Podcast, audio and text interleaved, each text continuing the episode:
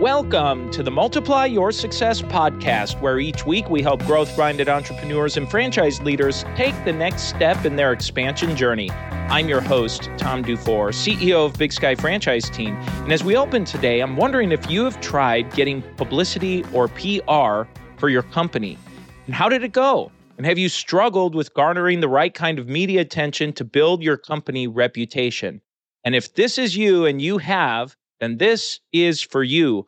Our guest today is Mickie Kennedy, who founded e releases 24 years ago to help small businesses, authors, and startups increase their visibility and credibility through press release marketing.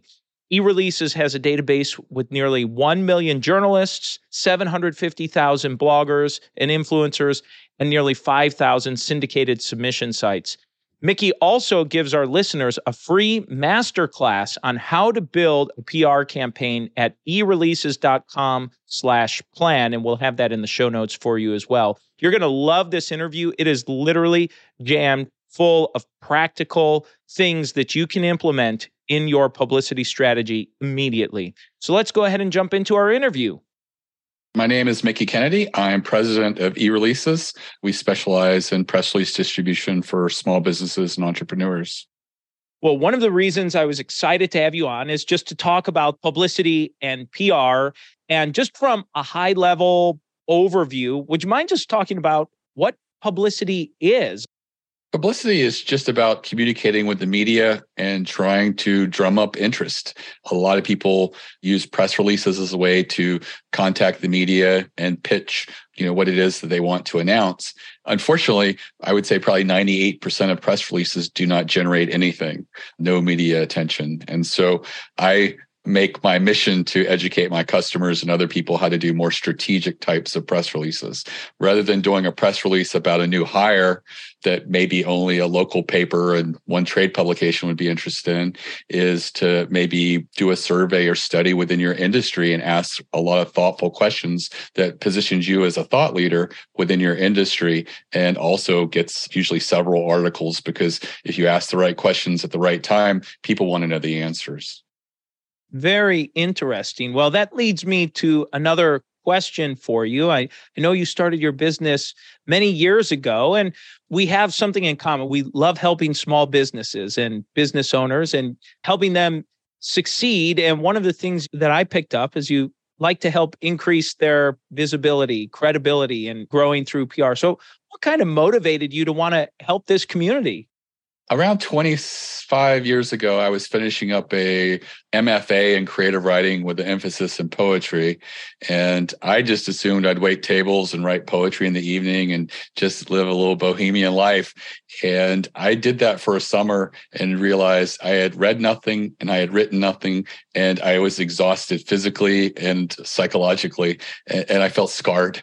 So I decided I wanted a safe office job. And I got started at a telecom research startup in DC as employee number three. And they said, Oh, you have a writing background, figure out press releases for us. And so I did. And I got really good at finding stories and all the numbers that we had. We had all this data but you know it was hard to make sense of it but there'd be anomalies. And i would ask the staff you know the two others why is there so much traffic going to this one caribbean island? More traffic than say going to canada. And they're like oh that's one 900 numbers or those are sex lines or something like that. So i was like ooh there's a story. So i would get this data i would write a story i would put it in a press release format and send it to the media by fax. And they responded in kind. We got lots of major articles like The Economist, Financial Times, lots of business publications, Washington Post. And I, I, found that it, it was something that worked. And I was like, wow, I can't believe that a small business, by just positioning themselves like this, can generate all of this media attention. And we got a lot of sales as a result of it. And so I started to get these same journalists calling me and saying, could you just email this to me in the future? We don't want faxes. And that's when a light bulb went off that email press releases, e releases. And so I spent about a year just contacting journalists and asking if I could email them press releases and launched about a year later and had 10,000 journalists in my database. And it's evolved a little bit over time. The Newswire, PR Newswire reached out to us and we've incorporated a national distribution with them and still keeping our prices pretty modest. But it's it's a re- really great opportunity if you have strategic messaging to to get articles about you. And it's just a matter of figuring out what is strategic and what's important perfect segue into my next question about how you can be successful in this arena. So, you mentioned being strategic. Could you share a few details on what that might look like or the difference maybe between you gave that one example of a press release that was maybe not very strategic versus one that might be? Right. So the survey and study is the one I always recommend to someone who comes in who's just like, I've tried everything and nothing works. And I'm like, well, you haven't tried that because I've never had it fail. It generally results in between four to 12 articles when you do a, a good survey or study in your industry. That takes a little bit more work, but it doesn't have to be crazy work. You know, you, you do a, a four page survey on Survey Monkey, four questions per page, and it, they make it easy to analyze the results. You figure out what was the biggest ahas, what were surprises. You write a few quotes in a press release as to why it probably skewed that way, positioning you as you know the analytical person processing the data, and then just send it out to the media. Now, some people get tripped up saying, I don't know who to send the survey to, but I advise my clients to find independent or small trade associations, some of which they might belong to, and ask them and say, I'll mention you in the press release I'll be issuing over the wire. Many of them see that as a win win. The large trade associations don't really see it as a win win, but the smaller ones do. And you really just need a few hundred responses, and they'll often then promote it through email or through social media, sometimes through both. And it, it's really an effective way to get attention. But there's you know other ways. Sometimes you can work with data that's already out there, but no one's really put it together in a fun and interesting way. You know, maybe you've created a really fascinating infographic and you can include that along with the press release demonstrating something like that you know there's there's lots of different ways to be strategic but the really important thing to realize is if you have something that's important to you and you want to send it to the media, that doesn't necessarily make it newsworthy. A product launch, for example, just having a description of the product and a bunch of features isn't newsworthy. And it's really hard for a journalist to build a story around that. But if you have use case studies or people who've used your product and achieved results and you get quotes from them and incorporate them that in there as well a journalist can build a story around that saying hey there's this new product out. This is what it claims that it does. This is what company x experienced when they used it. And here's a great quote from them. Do you see that that builds a story. And when you just have the product and features that's really hard it really is difficult for a journalist to build a story around that. So anything that you can do to help build a story for a journalist is going to help you achieve results. And at the end of the day, you know, realize that they're gatekeepers and they're just trying to figure out what's going to be really interesting and intriguing that they want to share with their audience. And if you can sort of reverse engineer that, you will get media attention. Talk a little bit how using media coverage, publicity to help improve conversions or to get more results or increase sales. Can you talk about maybe a use case or two that you've seen this work for? Sure. So I had a carpet company in New Jersey come to me. They were a local carpet company and they wanted to do a PR campaign. And I I advised them not to, but they said, we have the budget, let's do it. And so we did a few different releases that resulted in nothing. And then, you know, one of the audits that I do is, you know, what are the blind spots in your industry? What are the gaps, things that maybe the trade publications don't report about. They said, well, every local carpet company is up against the big box home improvement stores, and they're terrible and the carpet might be okay, but the padding is always terrible. And they just hire people on a list who have a contractor's license to install it. They may have never installed carpet before in their lives. They may not even know what stretching is. And so, you know, we really put together a press release that illustrated the challenges of being a David versus Goliath. And it got picked up in all the floor trade publications. And what they did with that is they put that in what they called a brag book because over a year we had like 30 clippings about 20 of them from floor and trade publications and others from local newspapers and new jersey magazine and things like that. And when they gave a quote they said look we may not come in the cheapest but we know what we're doing. We've been around for a long time.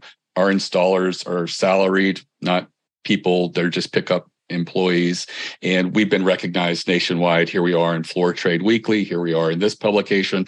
And after they've done that demonstration by just adding that brag book they started converting like 14 to 17% more of these quotes that they got which for them was huge. They said that's amazing.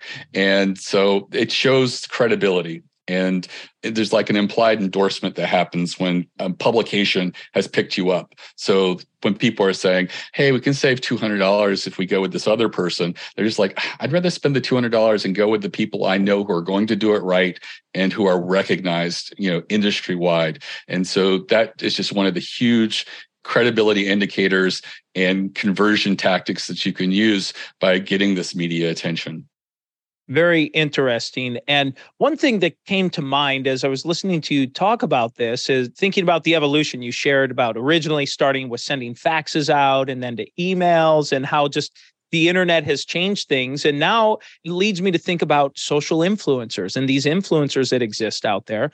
How do influencers factor into part of this strategy, or is it even part of it? It is part of it, surprisingly. And I say surprisingly because when I started, about 15 to 17 years ago, I would have bloggers come to me and say, I am trying to get journalists access to the wire. And they keep saying, You're not the media. And I would go and advocate on behalf of these people and say, look, this guy has more web traffic than the largest trade publication in his industry. And you're saying no? I said, this is a lost opportunity. And it took a while, but they started to say yes to bloggers. Now I was pleasantly surprised that they do outreach and they get like, you know, maybe an Instagram professional who go follows fashion and give them journalist access so that they can, you know, publish behind the scenes photos and other collateral these companies have. So they are now they've done a complete 180 where they're very accepting of the fact that media is coming from lots of different places and not the traditional places that we all know. And so I think that's really good. I think that's a positive thing. Some people say, you know, it's a desperation because they recognize that print is dying.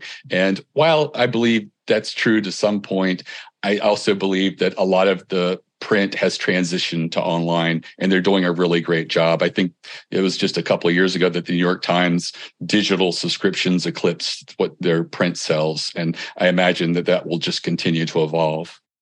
One thing I wanted to ask you about, just to kind of get your opinion, we help companies franchise their business. We work with a lot of small business owners who do that. And as franchise companies start to grow, inevitably they add franchisees into the network. So you have this unique franchisor franchisee relationship where there's the overall overarching franchise information that's being pushed out, but then there's some local owner, some local maybe a husband wife team or just two sisters who buy a franchise and now they're running it in their local community.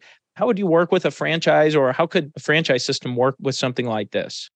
I've seen it very rarely, but in some cases, I've seen where franchisors will build a publicity component for their franchisees in which they give them instructions on how to reach out to local media. It's the advice that I preach, where when it comes to local media, you don't have to spend money on a service like e-releases. You can just reach out to what would probably be less than 10 people in your market. There are probably less than 10 people who would write about you. And, you know, if you're your local paper, your business magazine or newspaper, if you're lucky enough to live in an area that has one, maybe your radio and TV shows or programs where, you know, some of them might have a spotlight like like there's one that appears on Saturday where they talk about you know personal finance, but every once in a while we'll do a business spotlight in your area. So you know for the print publications as well as the online ones, you're looking for the writer. Just figure out who generally writes articles that would cover your industry and get ask for their email address. They will give it to you. They're not trying to hide. They're accessible. They're parts of the community. And then just introduce yourself. You don't need to write a press release. All you need is just a pitch, a couple of sentences about something that is perhaps newsworthy that they could cover. If you see something trending and you would be a good example company for that trend, you can just introduce them and say, "Hey, in our industry, this has become a really you know hot phenomenon, and I would love to talk to you and share about my experience of doing this." It's just a matter of reaching out to these people. For TV and radio, it's producers or bookers that you're looking for the email address as opposed to a writer. But you know, once you have this little Rolodex of less than ten people, just do community outreach as you have newsworthy events. And what you'll find is the more you do it, you know, three, four, five times a year, you will become front of mind so that when that journalist is working on a story and they're looking to plug a company in, they're going to say, Oh, I remember this company.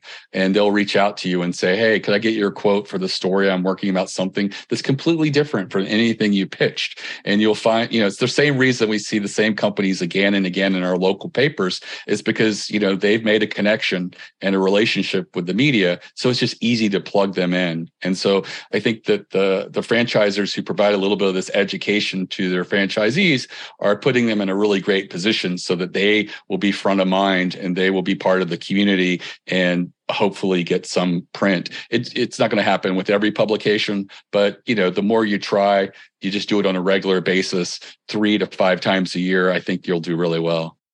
That's phenomenal advice. And I would imagine what you're suggesting not only works for a local franchise, but just a local small business owner that is ingrained in their community, serving their local region. I think that's wonderful. Mickie, this is a great time in the show for us to make a transition where we ask every guest the same four questions before they go. And the first question we ask is Have you had a miss or two along your journey in your career and something you learned from it? I mean, I have. There's been lots of things where I just, you know, missed the boat on it. Sometimes, it, like, it was Google advertising for the longest time. I was a little slow in realizing the value of that and how important that could be to growing the business. I certainly caught up, but, you know, sometimes when there's new technologies, it's like knowing how to figure out to make them work and how to uh, apply them. How about the other side, a make or two that you'd like to share? You've certainly talked about a few throughout the interview, but I'd love to see if there are others. I had huge turnover in my business. I think people on average stayed about a year. And I was part of a marketing mastermind. And every three months when we'd meet, I would complain about the high turnover and how my staff just weren't doing a great job. And finally, one of the people there who was an HR consultant for large companies said, as a personal favor to you, I will get to the bottom of what's going on in your business. Uh, she interviewed all my staff, interviewed my customers, came back to me and said, You are the problem. You micromanage your staff. They're doing a great job. The customers love the customer service they get. The only person not happy is you. And you have to stop micromanaging. I tried, I couldn't help myself. So in April of 2015, I made an announcement to the staff I'm not coming into the office anymore. And I haven't since then, other than like a book club or some little meet and greet or something like that. But I, I, don't go into the office anymore. I need to be away from my staff and let them do what they're doing. And as a result, we've grown considerably since then. And the ratings of customers is, is really favorable. And everybody that was there when I left in 2015 is still there. So we've gone from a one year turnover to, you know, it, we're now like seven years plus, you know, so it's, it completely revolutionized my business by realizing I'm the problem. Probably what made me a good entrepreneur was being a micromanager, but it makes me a lousy boss. That's a testament to you actually gathering that information and acting on it. There are a lot of folks who may have just not changed anything. So I commend you on doing that. That's tremendous. Let's talk about a multiplier that you've used to grow yourself or your business. I discovered with pay per click advertising split testing. And the concept of split testing is just an amazing one where you take two things, you make a small incremental change, and you see if it's material. And if it is, you save that, and then you test something else. And I have approached that in many facets of my business. I send a used to send a welcome care package to every new customer. Somebody came back to me and said it it seemed a little unprofessional. It was a whimsical box, a lot of fun stuff, confetti, some Baltimore crab chips, you know, stuff that I thought was awesome. And it it came across, they said, as unprofessional. I didn't know whether they were right or wrong, but I knew I could split test it. So I I spent six months sending half the new customers that, and the other half just got a book that I'd written and a, a letter welcoming them to e-releases. And then we watched the, those two populations. And after two years, the people who received the book and letter over two times the revenue of the people who had received the the shock and awe package, the fun package. And so I, I do lots of things like that in my business. If there's something you're like, hey, we think someone says we should do this instead. And I'm like, maybe we should. Let's test it. And you know, we we we've tried and we've failed and we've tried and we've won and then we win again. And so just these incremental changes have been so important to the business. That's a brilliant strategy. I haven't heard of someone applying the A B testing. I hear it often described in digital marketing where that comes across where it's relatively easy to do. I love that you're applying this to physical deliveries or welcome packages that you're providing to your customers. I think that's incredible. Well, Mickie, the final question we ask every guest before they go is what does success mean to you? I think for me, it's having a healthy balance, work life balance. I'm still that poet, you know, having graduated years ago. So I, I devote a lot of time to that still today. I read two books of poetry. I wrote a poem. I've edited several poems, but I've still been in the business and, you know, done, uh, looked at the Google Ads campaign and stuff like that. So I find being able to still nourish that personal part of me that has this creative urge to write is is important. And for many years when i was growing the business i didn't allow myself that. So i, I feel like having that balance is really the definition of success to me and being able to you know be fulfilled personally as well as in business. Before we go is there anything you were maybe hoping to share or get across that you haven't had a chance to yet I do talk and educate my customers a lot about strategy. And I do have a free masterclass on strategy at ereleases.com forward slash plan, P L A N. And it basically is like a one hour video audit and you can go through. There'll be things like the survey and study that I talked about, but there's also lots of actionable things that might apply to you. And if you run through it, you could see are these newsworthy ideas that potentially I could do to build my own PR campaign. Mickie, thank you so much for a fantastic interview. Let's go ahead and jump into today's three key takeaways. So, takeaway number one is the technique and strategy he gave about building a survey and a study to use as a way to generate interest in getting publicity and PR. And he said, by creating this survey and study, it has worked every time and generates typically four to 12 articles out of that. And he said you can do this through a simple survey program like a Survey Monkey, where you take four questions on four pages for a total of 16 questions and survey the audience. And he said, find a list, either maybe your own database or through a local small trade publication that you are already a part of or familiar with. And he said, if you can, you're ideally looking for a few hundred responses, but that generates a lot of buzz and is newsworthy. Takeaway number two is when you're submitting your publicity and PR, that you want to help that journalist build the story. So make it easy for the journalist to tell a story. It's not just about bells and whistles and features of your let's say new product or new service it's the story behind that product or service. Takeaway number three is how to tap into local pr and get local publicity. And we were discussing in the one part about franchisees local franchisees but this could also be for a local branch within your organization or maybe just for your own small business or your own company that you're running right now. And he said generally there are roughly about most likely 10 people in your community that are journalists that you can contact directly. He said, just ask them for their email, introduce yourself, and send them a quick one, two, three sentence overview of what you want them to write about. And he said, if you're going to local TV or radio, you're looking for the producer's email and contact information. So I thought that was just a great takeaway on how to build your own little local community database of journalists and media contacts. And now it's time for today's win win. So today's win win comes from when Mickie was talking about his multiplier. And I thought this was phenomenal. There were a lot of wins in today's episode, certainly building your publicity strategy. And one thing that really stood out was a technique that Mickie has used throughout his business in many different avenues, and that's split testing. Sometimes you've heard it called A B testing. And I love that he's doing this in all facets of his business, not just digital marketing or Facebook ads or Google ads or something like that. It's also in gifts and packages he's mailing to his prospects or customers. And I think the win here is thinking about how you can apply this to your own business. What are some ways that you can run an A B test or a split test for your own company? Maybe a new product or service you're thinking about launching. Could you try option A and option B and see which responds better?